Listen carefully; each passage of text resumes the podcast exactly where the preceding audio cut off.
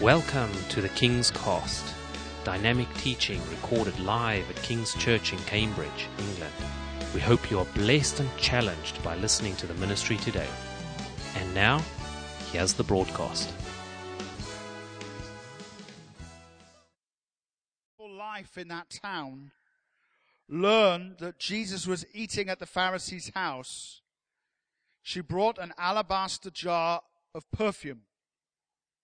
And as she stood behind him at his feet, weeping, she began to wet his feet with her tears. Then she wiped them with her hair, kissed them, and poured perfume on them. When the Pharisee who'd invited him saw this, he said to himself, if this man were a prophet, he'd know who's touching him and what kind of a woman she is, that she is a sinner. And Jesus answered him, Simon, I've something to tell you. Tell me, teacher, he said. Two men owed money to a certain moneylender. One owed him 500 denarii, the other 50. Neither of them had the money to pay him back, so he cancelled the debts of both. Now, which of them will love him more? Simon replied, I suppose the one who had the bigger debt cancelled. You have judged correctly, Jesus said. Then he turned towards the woman and said to Simon, Do you see this woman? I came into your house. You did not give me any water for my feet, but she wet my feet with her tears and wiped them with her hair. You did not give me a kiss, but this woman, from the time I entered, has not stopped kissing my feet. You did not put oil on my head, but she has poured perfume on my feet. Therefore I tell you, her many sins have been forgiven, for she loved much.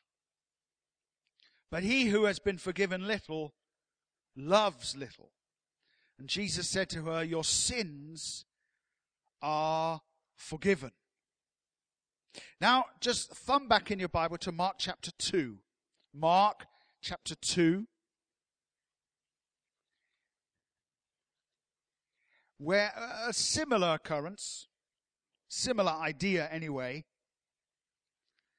is found in verse 15.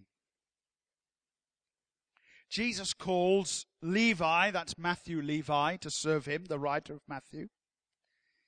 And, and he wants to go home with Matthew, Matthew Levi. Verse 15, while Jesus was having dinner at Levi's house, many tax collectors and sinners were eating with him and, and his disciples, for there were many who followed him. Many what? Many tax collectors and sinners followed him. When the teachers of the law, who were Pharisees, saw him eating with the sinners, as your Bible got inverted commas over it, eating with the sinners and tax collectors, they asked his disciples, why does he eat with tax collectors and sinners? You'll know, won't you, that tax collectors were a bit more villainous in those days than they are now. Verse 17, on hearing this, Jesus said to them, It is not the healthy who need a doctor, but the sick. I've not come to call the righteous, but sinners. It's not the healthy who need a doctor, but the sick. I've not come to call the righteous, but sinners. Mm. Father, please help us as we consider your word and consider what you might want to speak into the house today by the power of your spirit. May your will be done and may your voice and your heartbeat be heard among us in these next few minutes. I pray this in faith in the name of Jesus. Amen. In the New Testament, in New Testament times, there were two groups of people who were considered the lowest of the low. People that well-to-do people did not associate with. The religious people among them did not associate with two particular groups of people who were considered the very bottom of the ladder. One were the tax collectors. They were kind of criminals in league with Rome. So although you may not like the tax office today, these guys were worse. And the other group were prostitutes. The two lowest groups on the social ladder. The tax collectors, and when it says the sinners, it most likely means the prostitutes in that, in that, uh, in that verse. And yet what's amazing is that Jesus chose to hang around with these people. Is that right? Come on, talk to me. He chose to hang around with those types of people. I could ask you the name of a tax collector in the Bible, and those of you schooled in the Bible would say, well, Matthew Levi was a tax collector. So we know, we even know some of their names. Simon was another one. If I asked you about who was involved in, in a prostitute, who were some of the prostitutes in the Bible, we even know some of their names. And why do we know their names? Because Jesus knew their names. Jesus liked to hang around with these people who other people thought were a long way from the kingdom of God. And as such, he was regularly accused of being their friend. He is the friend of tax collectors and sinners. Now, here in our church hall on the screen, I've got a picture of someone supposedly doing some work for God. And on his placard it says, God is angry with the wicked every day. Does this man to you, and there's all sorts of other pictures I could have used more offensive than this, by the way. Does this man to you look like he is a friend of tax collectors and sinners? And the answer is no. He's not. But the challenge is not really about him whatever motivates this gentleman on our screen.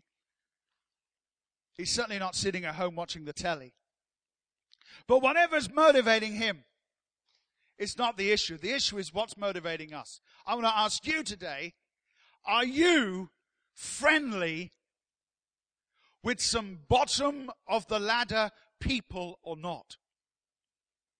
Because if you are not, then you're not quite doing life the Jesus way. Let me talk about some of these uh, ideas.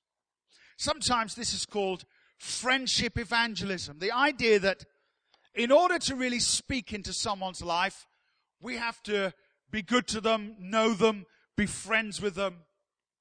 And I want to, I want to express some ideas about this today. That if we really love some of the tax collectors and sinners, in inverted commas, of Cambridge. Why don't we know their names?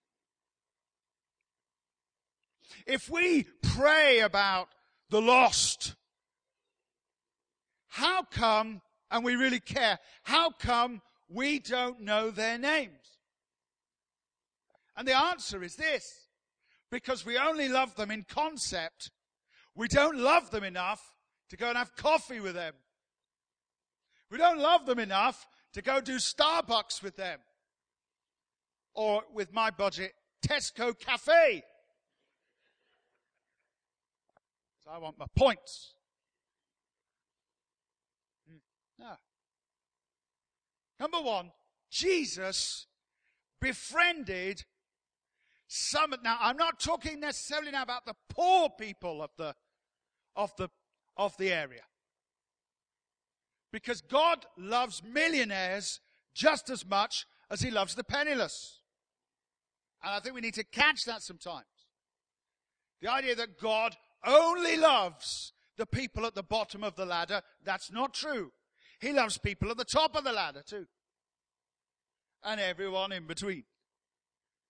But Jesus befriended the world. Here's the question. Do we? Do we? I remember when I first became a Christian, I just wanted to share my faith. And I was 18 years old. I went from atheism to being a Christian overnight, really. And I just wanted to share my faith with all my friends. I had a large group of weird friends. So one by one, I shared my faith with them and they rejected me a bit. And one by one, I began to sort of lose those friends. And here's the tragedy. I thought by losing all those friends that I was becoming more holy or more like Christ. But as I've got older, now I realize that that's not what Jesus was like. And I used to sit in church and hear the pastor say to me, we're going to do a big evangelistic event. Go and invite your friends. And unfortunately, after being in church for two years, all my friends were sitting in the same row as me. And they were all hoping to invite me to come. And what happens with us is as our lives become more uh, revolving around Christ, more revolving around church, what can happen is that you begin to lose all your normal friends. And some of the weird ones too. Now, sometimes it may be necessary, but at all costs, we need to reverse this trend. Can you say amen? Because Jesus wasn't like that. I remember, I've told this story many times, but it so captures it. There was a young man in this church a few years ago, and he just wanted to be a soul winner. He wanted to win other people to Christ. You'd hear him praying about it in prayer meetings. I just want to win other people to Christ. Wonderful. Now he was not of the, he was not a citizen of the British Isles. He was from another country. And I said to him one day, do you ever hang around with people from your own nation? He was part of the university. I knew there'd be like societies. Oh, sure, he said. There's a whole society of us. I said, well, how often do you go and meet with them? He said, never. Never. I never go. I said, oh, well, why don't you go? He said, well, he said, because, you know, uh, they drink and uh, they get a bit wild. I said, oh, okay. But what he was doing by separating himself from them because they lived in a certain way that was different to him. What he was actually doing was he was separating himself from his harvest field, wasn't he? God had commissioned him to share the word with them. But because they broke open the beers whenever they met, he was terrified of going there. And this was someone who prayed, Lord, I want to win people for you. I want to win people for you. But the only people he knew were the people in his house group. He didn't know anybody else. And he was severed from his harvest field. I never forgot one time getting a text from him. And it said this. I encouraged him. Get back to that group. Go and join them. If they, if they have a social event, go to it. He said, what? Even if there's a prayer meeting on? Yes! Go to it! And I remember one time we met together to pray and he wasn't there and a text came through. What's this? And there it was. Please pray for me. I've gone to the society.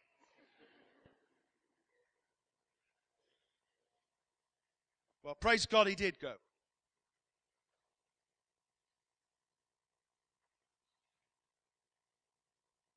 God wants you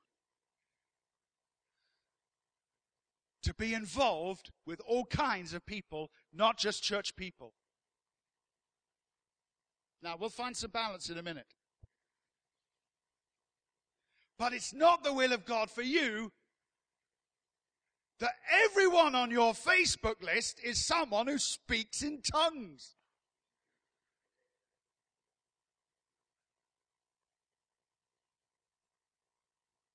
Now, there are a few people on my Facebook list that need to be cast out. I'm getting through them one by one. Some of you may disappear in the summer. But I tell you this you're not supposed to be like the Pharisee, you're supposed to be like the Christ. You're supposed to be the one. Can you imagine today? Did not the prostitute come into the house, lie next to Jesus, and kiss him? Right? Now, I just want to ask you this if tomorrow in the Cambridge Evening News there was a photograph of me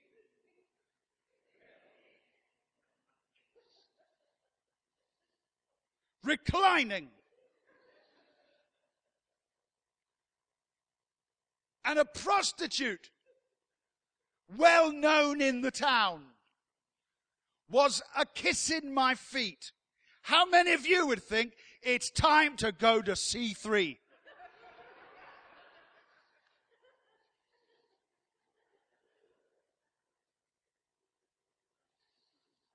We got, we got to rethink how we do this. I once had an occasion where I went out for a curry with some guys from Saffron Walden. They're nothing to do with the church. And I remember sitting, having a curry with these guys. And I remember thinking to myself, what about if somebody from the church were to walk by the curry house and look in and see me with these people? I'm serious. What would they think? Who are they? Oh, no doubt they're apostles Uh, he wouldn't mingle with anyone else. No, they were all regular guys.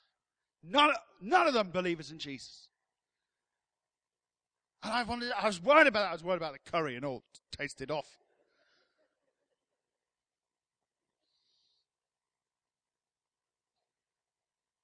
We have got to get out there and mingle with them. And if all your friends are church people, then something's not right. Something's not quite working for you. And you need to rethink it. It's not the healthy who need a doctor. It's the sick.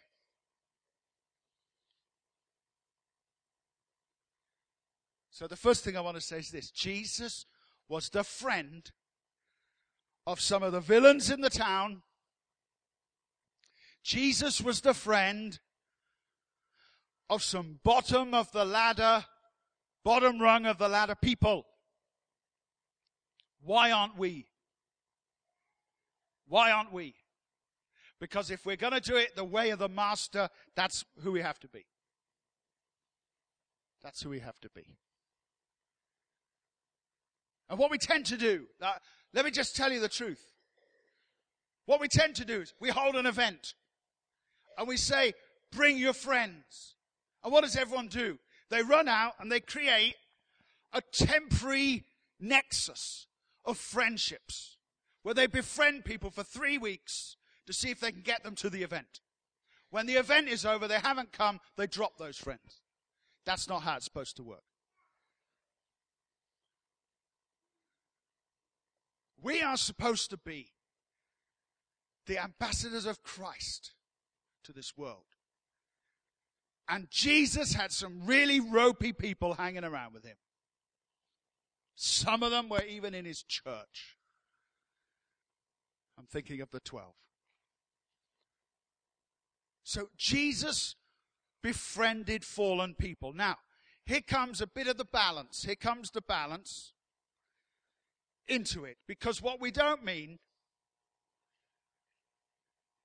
what we don't mean is we don't mean that we're going to love the world. In the book of James, the apostle says this friendship with the world is enmity with God. Or to be friendly with the world is to be an enemy of God. Jesus was friendly with everybody except one group of people.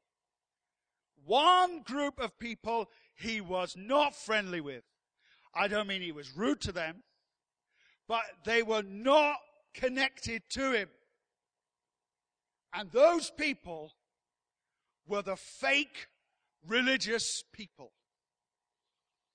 The Bible tells us to be friendly with some of the most sinful, naughty people that there are. But it warns us about hanging around with people who look like they're Christians, but they're not. It's really interesting what the Bible does. Why don't you go over to 1 Corinthians chapter 5? Let's read it together. 1 Corinthians 5 and verse 9. And the Apostle Paul says this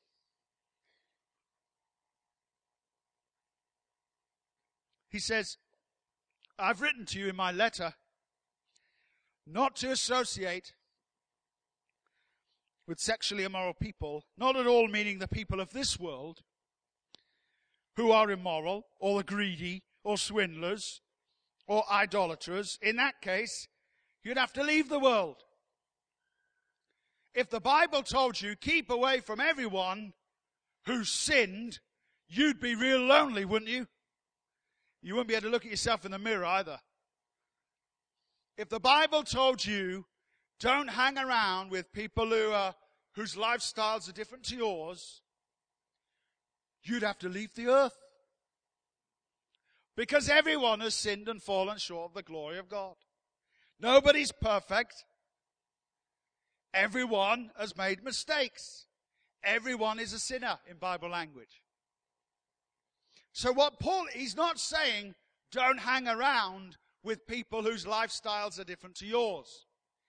He says, I'm writing to you, verse 11, that you must not associate with anyone who calls himself a brother or sister, but is sexually immoral, greedy, idolater, slanderer, a drunkard or a swindler with such a person, do not even eat. The final insult of a first century uh, association was to say, I can't eat with you. That's what he means.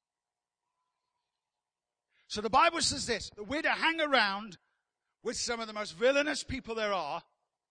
That doesn't mean we join in their villainy. That doesn't mean we join in their lifestyle. But we've got to break away from this idea. If, if I go with them, I'm going to be infected. No, you're not. No, you're not. Didn't infect Jesus and it shouldn't infect you. But there's one group of people we're not supposed to hang around with, and that are people who say they're Christians, but their lifestyle doesn't match up.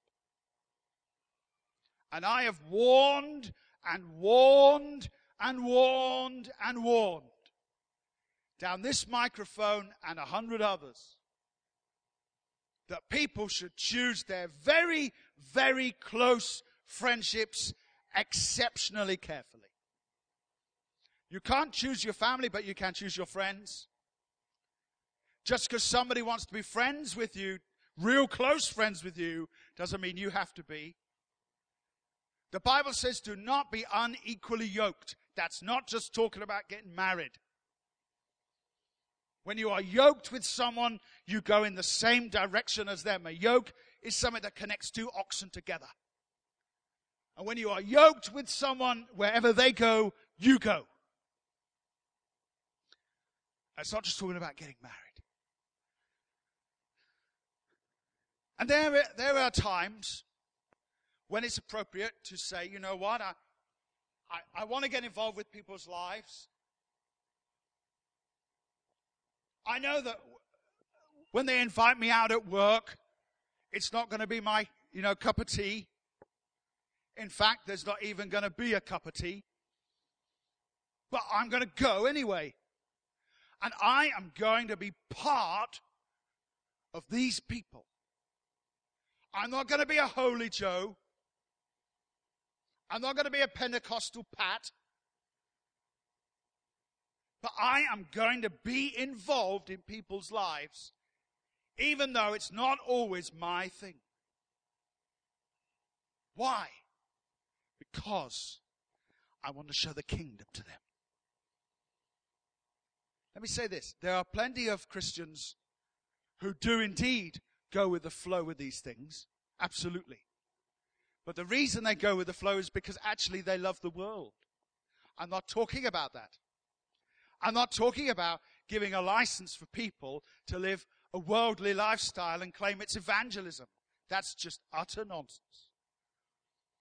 And I'll, I'll finish with that in a moment. Because there are times, there are times to say no. Genesis 39 is where Potiphar's wife wants Joseph in her bedroom. What does Joseph do? Does he go in her bedroom? No. No. No, he doesn't. He stays clear of it. He doesn't go in her bedroom and think, Lord, please give me the power now to preach to her about the Gospel of John. He doesn't walk in and see her naked body and think to himself, I must be the friend of sinners. He thinks to himself, this is a compromising scenario. And as First Thessalonians says, we should not, we, we should deny even the appearance of evil. And he runs for his life.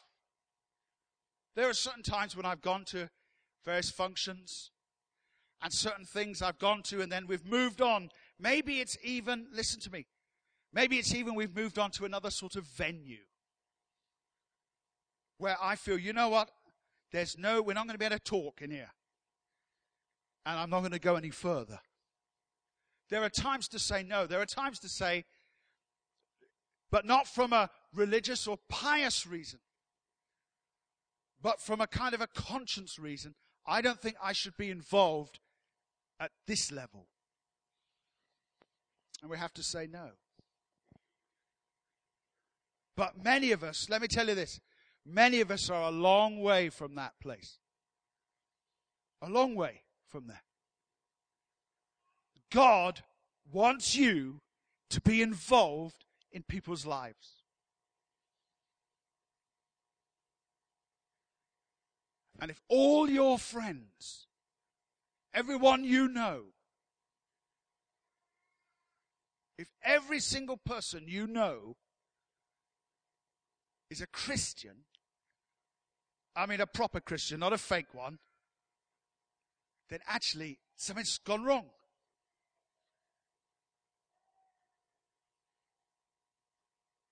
And maybe you need to join the pub quiz league. I don't know how good you'll be with them.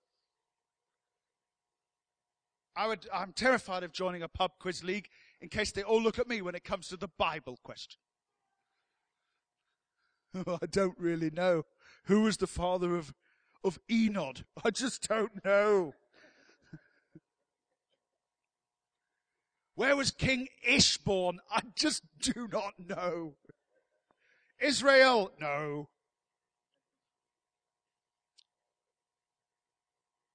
Maybe you need to join that darts team. Maybe you need to join that amateur dramatics society. We'll all come and watch you sing. Listen. We have to go into all the world and preach the gospel to every creature. And there are times to say, I'm going to be involved. There are times to say, actually, I can't do that because I have this thing on a certain night. But actually, there are some instances where we ought to be saying yes. When people invite us, we ought to be saying yes. So that the salt and the light can go out. Do you understand what I'm preaching about today? How many of you understand what I'm preaching about? Come on. Jesus was the friend of the people. Jesus didn't walk around with placards, God's mad with you. He ate with them first.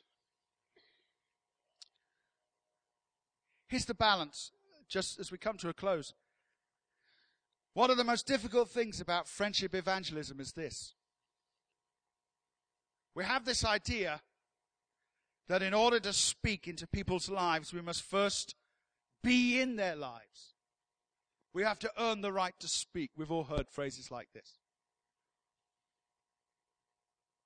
And yet, what can happen, listen to me so carefully, what can happen is that by being so involved in people's lives, actually we get to the point where we're afraid to talk to them about God because it'll break our friendship. So we want to find that, that middle territory.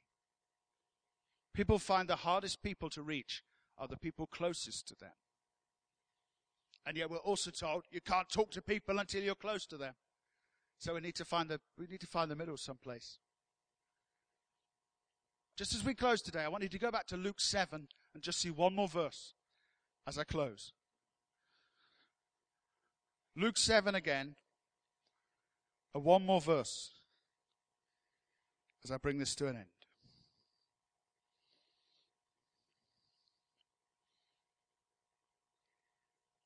I want to ask this question How can we know that we're getting it right? God wants us to be not a part of the world. The Epistle of John says, Don't love the world. James says, Don't be friendly with the world. And yet Jesus was accused of being friends with all the worldly people.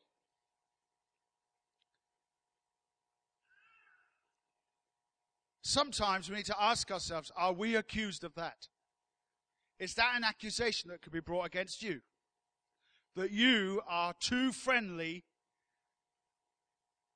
with some of the worst people? Because if that accusation was leveled against him, it ought to be leveled against us if we're walking in his steps. You follow what I mean? So here's a question. How can we know if we're getting it right? Because you might spend all your time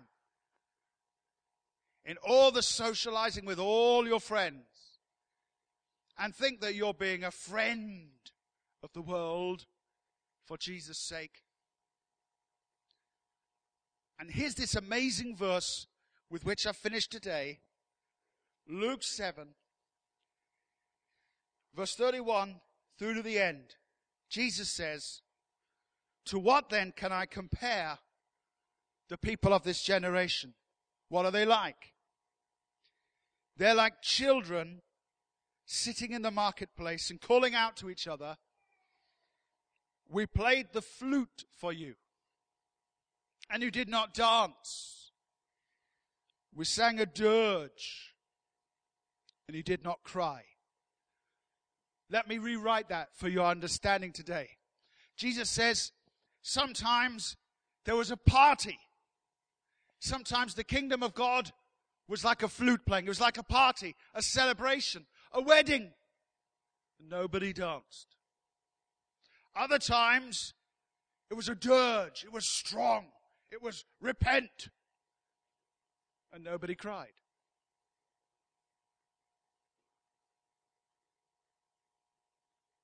And then he explains, for John the Baptist came, he didn't eat and drink, and you said he's got a demon, and the Son of Man came, eating and drinking, and you say he's a glutton and a drunkard and a friend a tax collectors and sinners. And verse 35 is the verse I want to finish with today. This is how we know we have the balance. Jesus says this, but wisdom is proved right by all her children. How do you know you've got the balance right? I'll tell you from the verse. You're gonna produce children. I don't mean you're gonna get friendly with people and produce children. You're gonna be fruitful. How do you know when you're socializing that you're not compromising? I'll tell you how you know. Because those people are going to see something different in you. You may be sitting at the same table as them, but you're not the same as them. If you sit at the same table as them and are the same as them, you don't produce any fruit. But the wheat and the tares grow together, side by side. How do you know you're getting it right? You know you're getting it right because you start to impact upon people's lives.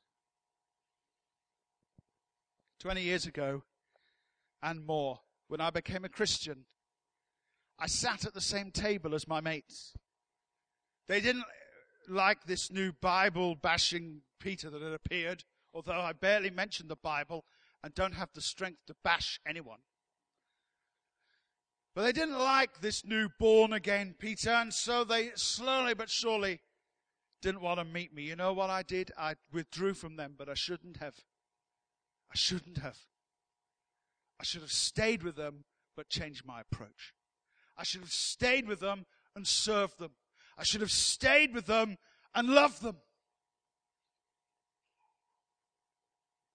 Instead, I withdrew and became part of a little church group. And every time we did a mission, every time we wanted to talk to someone about the Lord, the only people I knew were the guy on the overhead projector and the guy shaking hands on the door. But that's not how God wants your circle of friends to be.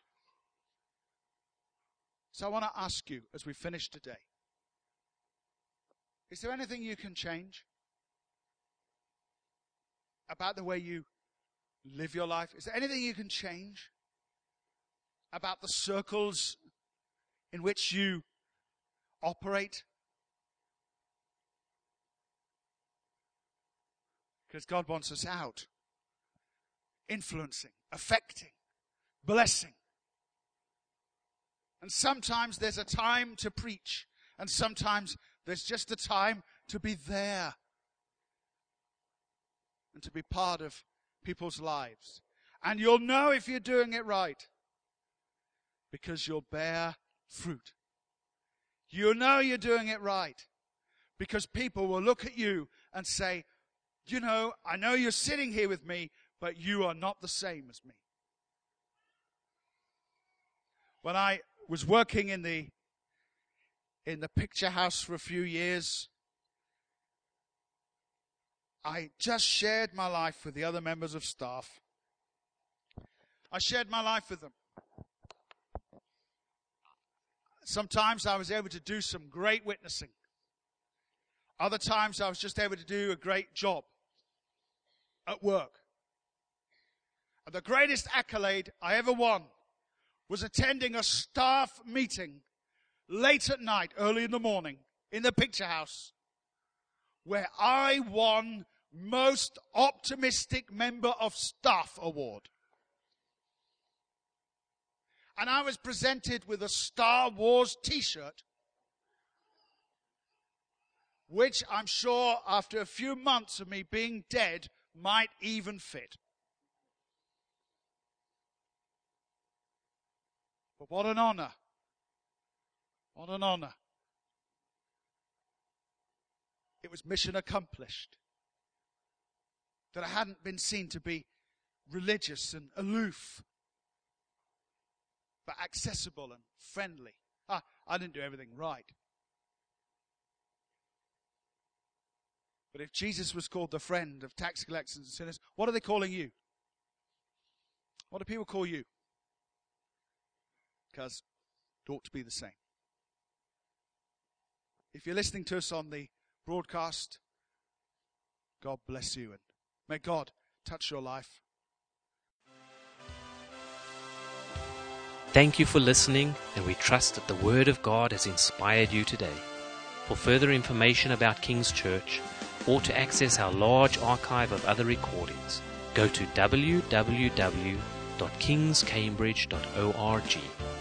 If you're listening on iTunes, we would love you to leave us some feedback. God bless and goodbye.